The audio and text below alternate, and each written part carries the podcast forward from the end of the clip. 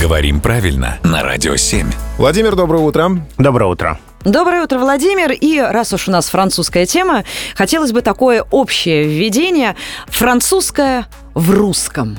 Как много заимствованных слов из французского языка, как они появились и вообще какие-то интересные моменты, связанные со всем этим. А, французского в русском очень много колоссальное количество заимствований из французского.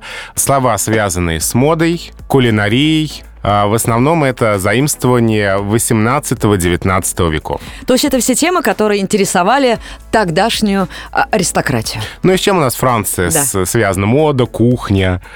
А, То есть есть что-то, кроме парашюта? Есть, да, и, и, и не только жалюзи, да. В общем, этих слов очень много, и мы можем себе представить, глядя на то, как костерят сегодняшние заимствования из английского, что 200 лет назад точно так же ругали заимствования из французского. А сейчас многие люди говорят, особенно наши соотечественники, которые знают французский язык, которые, может быть, живут во Франции, говорят, зачем вам это непонятное opening, когда есть чудесное слово вернисаж. Точно. Или зачем вам непонятный митинг, ну, в смысле встречи, а не в смысле там с транспарантами, когда есть прекрасное слово «рандеву». Обожаю это слово. Смотри, как оно звучит. «Рандеву». Да, а? да. То есть, на самом а. деле, у нас очень много заимствований из французского.